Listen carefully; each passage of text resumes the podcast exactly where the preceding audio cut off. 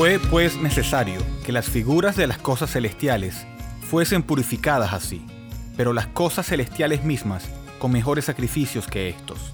Porque no entró Cristo en el santuario hecho de mano, figura del verdadero, sino en el cielo mismo, para presentarse ahora por nosotros ante Dios, y no para ofrecerse muchas veces, como entra el sumo sacerdote en el lugar santísimo cada año con sangre ajena. De otra manera, le hubiera sido necesario padecer muchas veces desde el principio del mundo. Pero ahora, en la consumación de los siglos, se presentó una vez para siempre por el sacrificio de sí mismo para quitar de en medio el pecado. Y de la manera que está establecido para los hombres que mueran una sola vez, y después de esto el juicio, así también Cristo fue ofrecido una sola vez para llevar los pecados de muchos. Y aparecerá por segunda vez, sin relación con el pecado, para salvar a los que le esperan. Hebreos 9, 23 al 28. Saludos, les habla Eduardo Martorano desde la ciudad de Grand Rapids en el estado de Michigan. Les recuerdo que pueden escribirme a eduardo.bridgeminlaredo.org. Hoy tenemos la segunda parte de nuestra examinación de la misa católica a la luz de la Biblia. La vez pasada dijimos que para los católicos la misa es fundamental para todo su sistema de religión. En el párrafo 1324 del Catecismo Católico dice, La Eucaristía es fuente y culmen de toda la vida cristiana. La Sagrada Eucaristía, en efecto, contiene todo el bien espiritual de la Iglesia, es decir, Cristo mismo, nuestra Pascua. Lo que los católicos enseñan es que Cristo está presente en la misa, Dicen que Cristo está allí físicamente y no están hablando simbólicamente, no están hablando en sentido figurado. Quisiera aclarar que nuestro objetivo el día de hoy y a lo largo de esta serie no es ofender a los católicos, sino extender nuestro amor del Evangelio y el verdadero amor de Cristo a ellos. No somos el enemigo, solo estamos diciendo la verdad de la palabra de Dios. Advertir a los católicos de los peligros del catolicismo es el mayor acto de amor y amistad que podemos hacer. A pesar de la idea posmoderna y falsa de nuestra época, de que todos tienen su propia verdad, debemos proclamar la única verdad y esta solo se encuentra en la palabra de Dios. Hoy lo que quiero hacer es desempacar lo que el catolicismo enseña sobre la misa, y como lo hemos hecho a lo largo de esta serie, voy a citar extensamente el catecismo católico, porque quiero que escuchen de sus propias palabras lo que ellos creen. Quiero presentar sus enseñanzas de manera justa, y lo mejor es leer sus documentos oficiales. La misa significa algo completamente diferente para ellos de lo que significa la comunión para nosotros. Permítanme expresar eso en sus propias palabras usando el párrafo 1376 del Catecismo Católico. Dice, por la consagración del pan y del vino, se opera la conversión de toda la sustancia del pan en la sustancia del cuerpo de Cristo como nuestro Señor, y de toda la sustancia del vino en la sustancia de su sangre. La Iglesia Católica ha llamado justa y apropiadamente a este cambio de transubstanciación. Lo que quieren decir con eso es que la sustancia del pan y el vino trasciende, o pasa a una sustancia diferente. Pasa del pan y el vino al cuerpo literal y la sangre de Cristo. Párrafo 1413 dice, Por la consagración se realiza la transubstanciación del pan y del vino en el cuerpo y la sangre de Cristo. Bajo las especies consagradas del pan y del vino, Cristo mismo, vivo y glorioso, está presente de manera verdadera, real y sustancial con su cuerpo, su sangre, su alma y su divinidad. Se refieren a las especies del pan y del vino. Ese es un término técnico que simplemente significa la apariencia externa de los elementos. Ellos reconocen que tienen un dilema porque no hay un cambio real en la forma externa de la hostia y el vino. La forma externa es la misma antes y después de la consagración. Por lo que tienen que explicar eso. Y lo que dicen es que ocurre un milagro cuando el sacerdote ofrece estas cosas a Dios. La esencia externa es la misma, pero la esencia interna del pan y del vino han dejado de existir. En esa esencia interior, el verdadero cuerpo y la sangre de Cristo llegan a existir. Esa es la enseñanza católica. En la misa, el sacerdote se inclina repetidamente. La congregación viene y se inclina antes de recibir el pan, y lo hacen como un acto de adoración. Eso es lo que dice el párrafo 1378 del Catecismo. Cito, en la liturgia de la misa expresamos nuestra fe en la presencia real de Cristo bajo las especies del pan y vino, entre otras maneras, arrodillándonos o inclinándonos profundamente en señal de adoración al Señor. La Iglesia Católica ha dado y continúa dando este culto de adoración que se debe al sacramento de la Eucaristía no solamente durante la misa, sino también fuera de su celebración. Conservando con el mayor cuidado las hostias consagradas, presentando a los fieles para que las veneren con solemnidad, llevándolas en procesión en medio de la alegría del pueblo. Lo están haciendo para mostrar adoración a esos elementos. En 1964, el Concilio Vaticano II dijo, y cito del libro Los documentos del Vaticano II en la página 104, que dice, Todos los fieles deben mostrar a este santísimo sacramento la adoración que se debe al Dios verdadero. Y en el párrafo 1410 del Catecismo dice, es Cristo mismo, sumo sacerdote y eterno de la nueva alianza, quien por el ministerio de los sacerdotes ofrece el sacrificio eucarístico, y es también el Cristo mismo realmente presente bajo las especies del pan y del vino, la ofrenda del sacrificio eucarístico. También creen que la misa hace un sacrificio por el pecado. Para ellos, la misa no es un memorial, sino un sacrificio literal por el pecado. Y en el párrafo 1357 del Catecismo dice, Cumplimos este mandato del Señor celebrando el memorial de su sacrificio. Al hacerlo, ofrecemos al Padre lo que Él mismo nos ha dado, los dones de su creación, el pan y el vino, convertidos por el poder del Espíritu Santo y las palabras de Cristo en el cuerpo y la sangre del mismo Cristo. Así Cristo se hace real y misteriosamente presente. Continúan en el párrafo 1364 y escuchen atentamente. Cuando la Iglesia celebra la Eucaristía, hace memoria de la Pascua de Cristo, y ésta se hace presente. El sacrificio que Cristo ofreció de una vez para siempre en la cruz permanece siempre actual.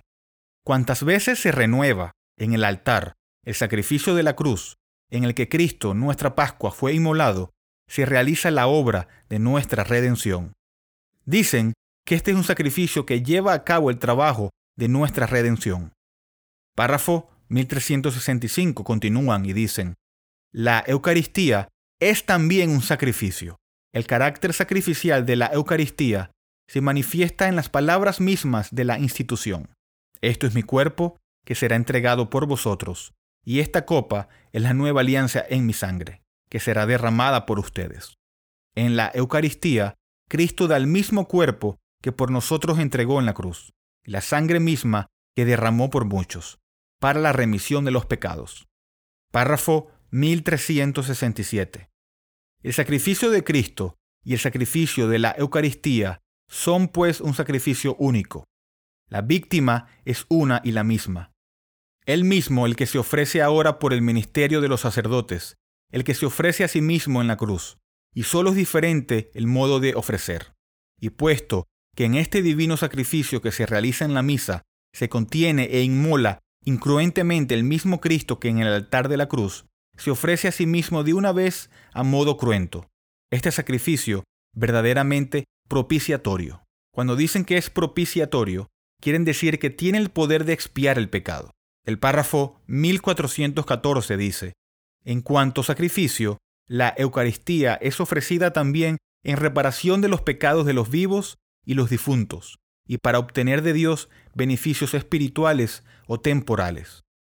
En el concilio de Trento a mediados del siglo XVI, se reunieron y discutieron cómo iban a responder a la reforma. Hace 455 años dijeron, y cito, si alguien dice que el sacrificio de la misa es sólo una simple conmemoración del sacrificio consumado en la cruz, pero no un sacrificio propiciatorio, que sea anatema.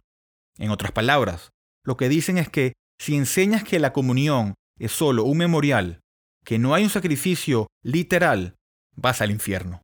Cuando dicen que es un sacrificio por el pecado, le están enseñando a los católicos a confiar en la misa para el perdón de sus pecados. Pero las escrituras nos enseñan que solo hay un sacrificio por el pecado. el sacrificio que Cristo hizo en el Calvario hace dos mil años. Y ese es el único lugar donde puedes depositar tu confianza para el perdón de todas tus iniquidades. Si confías en un sacrificio diferente, tienes un evangelio diferente y no tienes la verdadera salvación. Vas al infierno porque tus pecados aún no están perdonados. Eso es lo que está en juego aquí.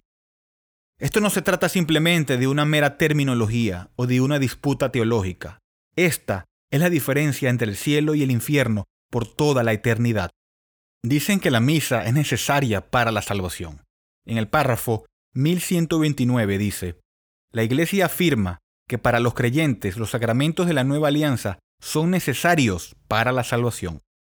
En el párrafo 1416 dice, la sagrada comunión del cuerpo y de la sangre de Cristo acrecienta la unión del comulgante con el Señor, le perdona los pecados veniales y lo preserva de pecados graves, puesto que los lazos de caridad entre el comulgante y Cristo son reforzados, la recepción de este sacramento fortalece la unidad de la Iglesia, el cuerpo místico de Cristo.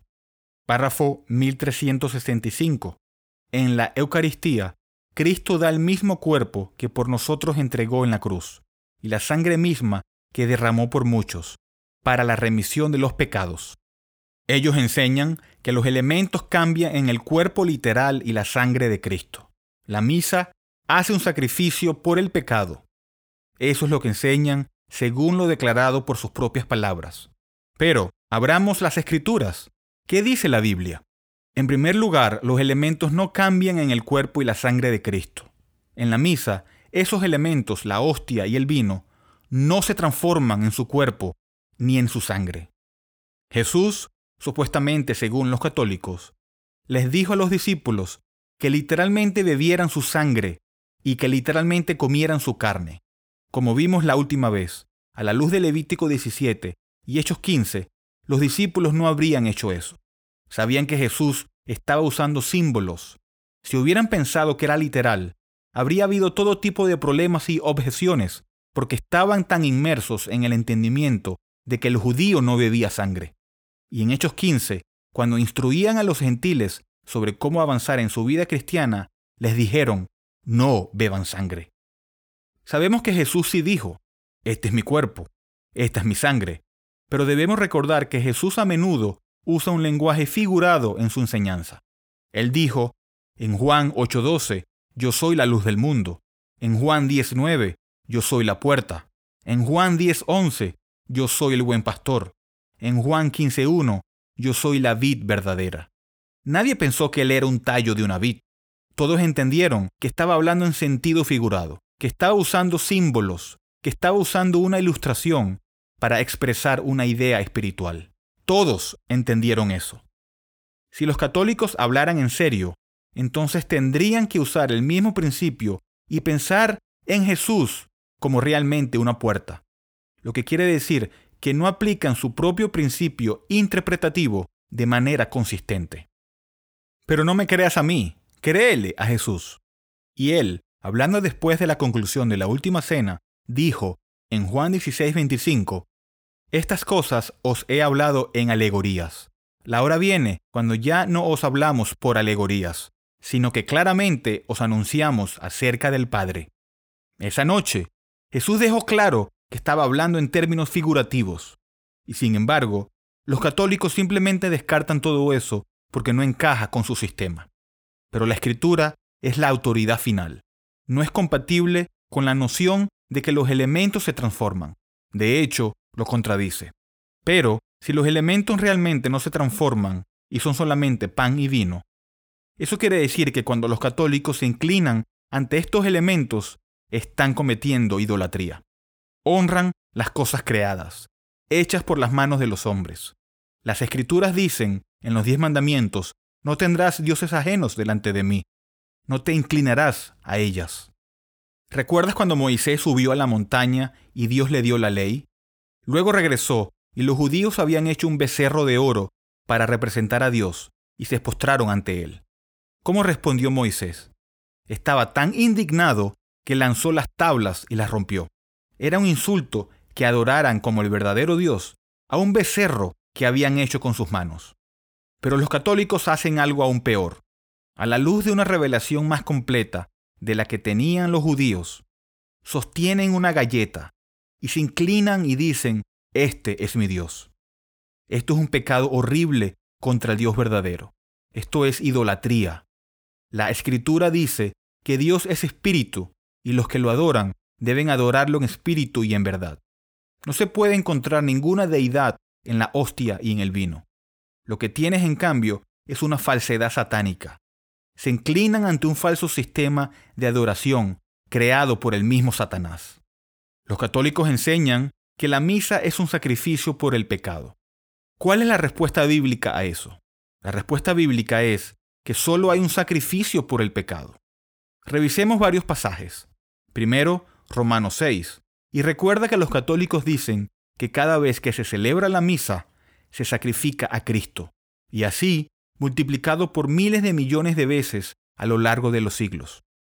Romanos 6:10 dice, Porque en cuanto murió, al pecado murió una vez por todas, mas en cuanto vive, para Dios vive, una vez por todas.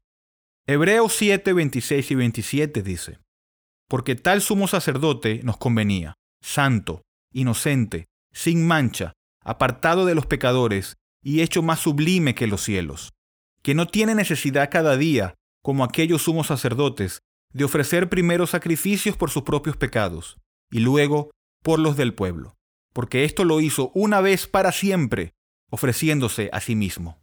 Y la frase clave allí es una vez, una vez para siempre.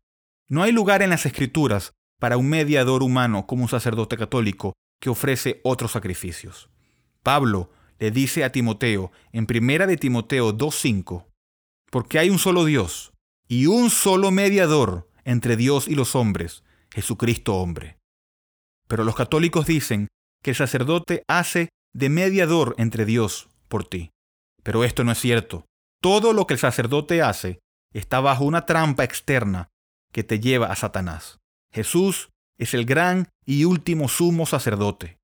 Hebreos 9, 11 al 12 dice, Pero estando ya presente Cristo, sumo sacerdote de los bienes venideros, por el más amplio y más perfecto tabernáculo, no hecho de manos, es decir, no de esta creación, y no por sangre de machos cabríos ni de becerros, sino por su propia sangre, entró una vez para siempre en el lugar santísimo, habiendo obtenido la redención eterna. Otra vez, ¿qué dice? De una vez por todas habiendo obtenido la redención eterna. No hay más sacrificios. Versículo 24 del mismo capítulo dice, porque no entró Cristo en el santuario hecho de mano, figura del verdadero, sino en el cielo mismo, para presentarse ahora por nosotros ante Dios, y no para ofrecerse muchas veces, como entra el sumo sacerdote en el lugar santísimo cada año con sangre ajena. De otra manera, le habría sido necesario padecer muchas veces desde el principio del mundo. Pero ahora, en la consumación de los siglos, se presentó una vez para siempre por el sacrificio de sí mismo para quitar de en medio el pecado. Y de la manera que está establecido para los hombres, que mueran una sola vez y después de esto el juicio, así también Cristo fue ofrecido una sola vez para llevar los pecados de muchos, y aparecerá por segunda vez, sin relación con el pecado, para salvar a los que le esperan. Uno pensaría que esto sería suficiente para aclarar que no existe otro sacrificio, pero no para el autor de Hebreos. Él continúa y en el capítulo 10, versículo 10 al 12 dice, En esa voluntad somos santificados mediante la ofrenda del cuerpo de Jesucristo, hecha una vez para siempre. Y ciertamente, todo sacerdote está día tras día ministrando y ofreciendo muchas veces los mismos sacrificios, que nunca pueden quitar los pecados. Pero Cristo, habiendo ofrecido una vez para siempre un solo sacrificio por los pecados, se ha sentado a la diestra de Dios. ¿Cuántas veces el autor de Hebreos tiene que decir una vez por todas, una vez para siempre, para que los católicos lo puedan entender? Primera de Pedro 3:18 dice, porque también Cristo padeció una sola vez por los pecados. Los católicos también dicen que la misa es una ofrenda sin sangre que Cristo hizo una ofrenda sangrienta en la cruz, pero que ahora ellos hacen una ofrenda sin sangre por el pecado. Pero eso no es posible, porque las escrituras dicen lo contrario. Hebreos 9:22 dice, y casi todo es purificado según la ley, con sangre, y sin derramamiento de sangre no se hace remisión. Ellos dicen, estamos ofreciendo un sacrificio sin sangre. A lo que la escritura dice, entonces no se está haciendo nada por el pecado, porque el pecado requiere una ofrenda de sangre para llevarlo delante de Dios. Hebreos 10:18 dice, pues donde hay remisión de estos, no hay más ofrenda por el pecado. No queda nada por hacer después del sacrificio de nuestro Señor Jesús. Él hizo un pago perfecto porque su vida era perfecta, porque en su deidad pudo dar un valor infinito a su sangre derramada. Dios aceptó el sacrificio como lo demuestra el hecho de que lo levantó de la muerte. No queda nada por hacer. La obra de Cristo fue terminada hace dos mil años, fue exitoso en su diseño, logró lo que Dios pretendía. Lo que quiere decir que cuando confías en Cristo para tu salvación, en su sacrificio, Él ha pagado todo en tu nombre. No hay obras que puedas hacer para terminar de alguna manera la obra de Cristo. No hay ningún ritual que puedas hacer para agregarle a la obra de Cristo. Todo fue pagado. Por eso lo adoramos en espíritu y en verdad. Por eso amamos su palabra. Por eso lo proclamamos a los perdidos. Él es un Salvador perfecto y suficiente. ¿Confiarás en la misa católica para el perdón de tus pecados? ¿O confiarás en el Señor Jesucristo, como se declara en las Escrituras?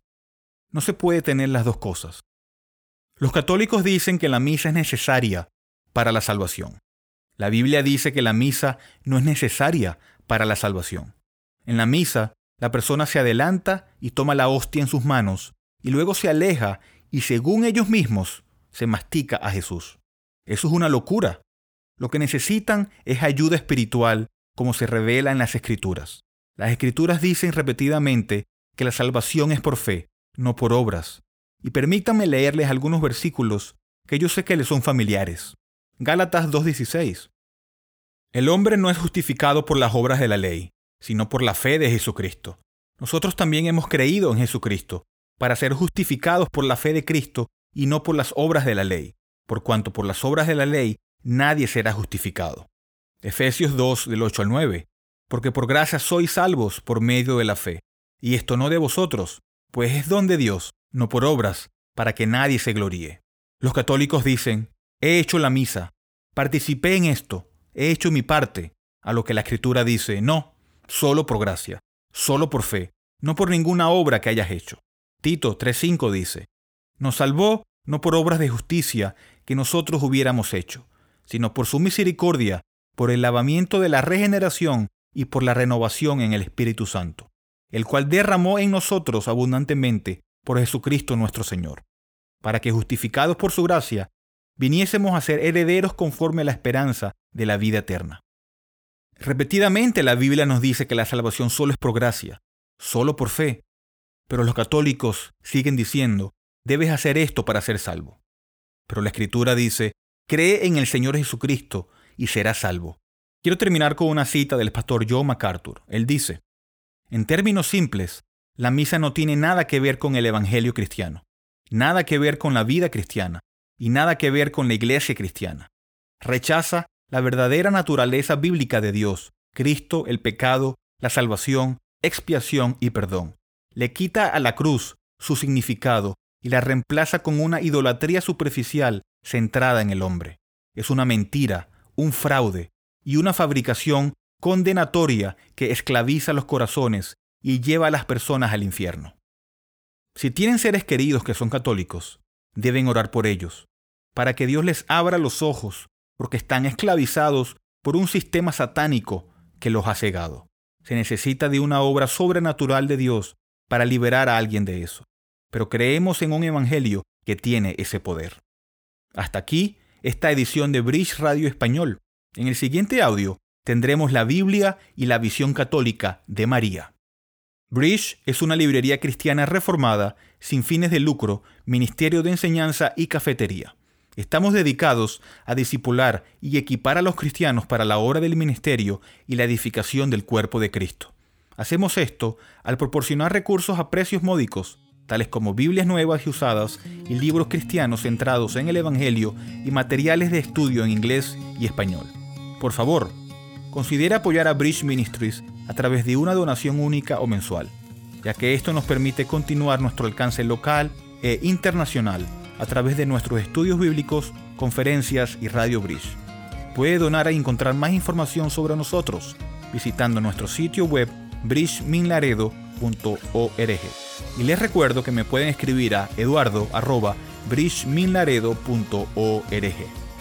Y terminamos con esta pregunta. ¿Cuál es tu único consuelo tanto en la vida como en la muerte? Que yo, con cuerpo y alma, tanto en la vida como en la muerte, no me pertenezco a mí mismo, sino a mi fiel Salvador Jesucristo. Gracias por escuchar.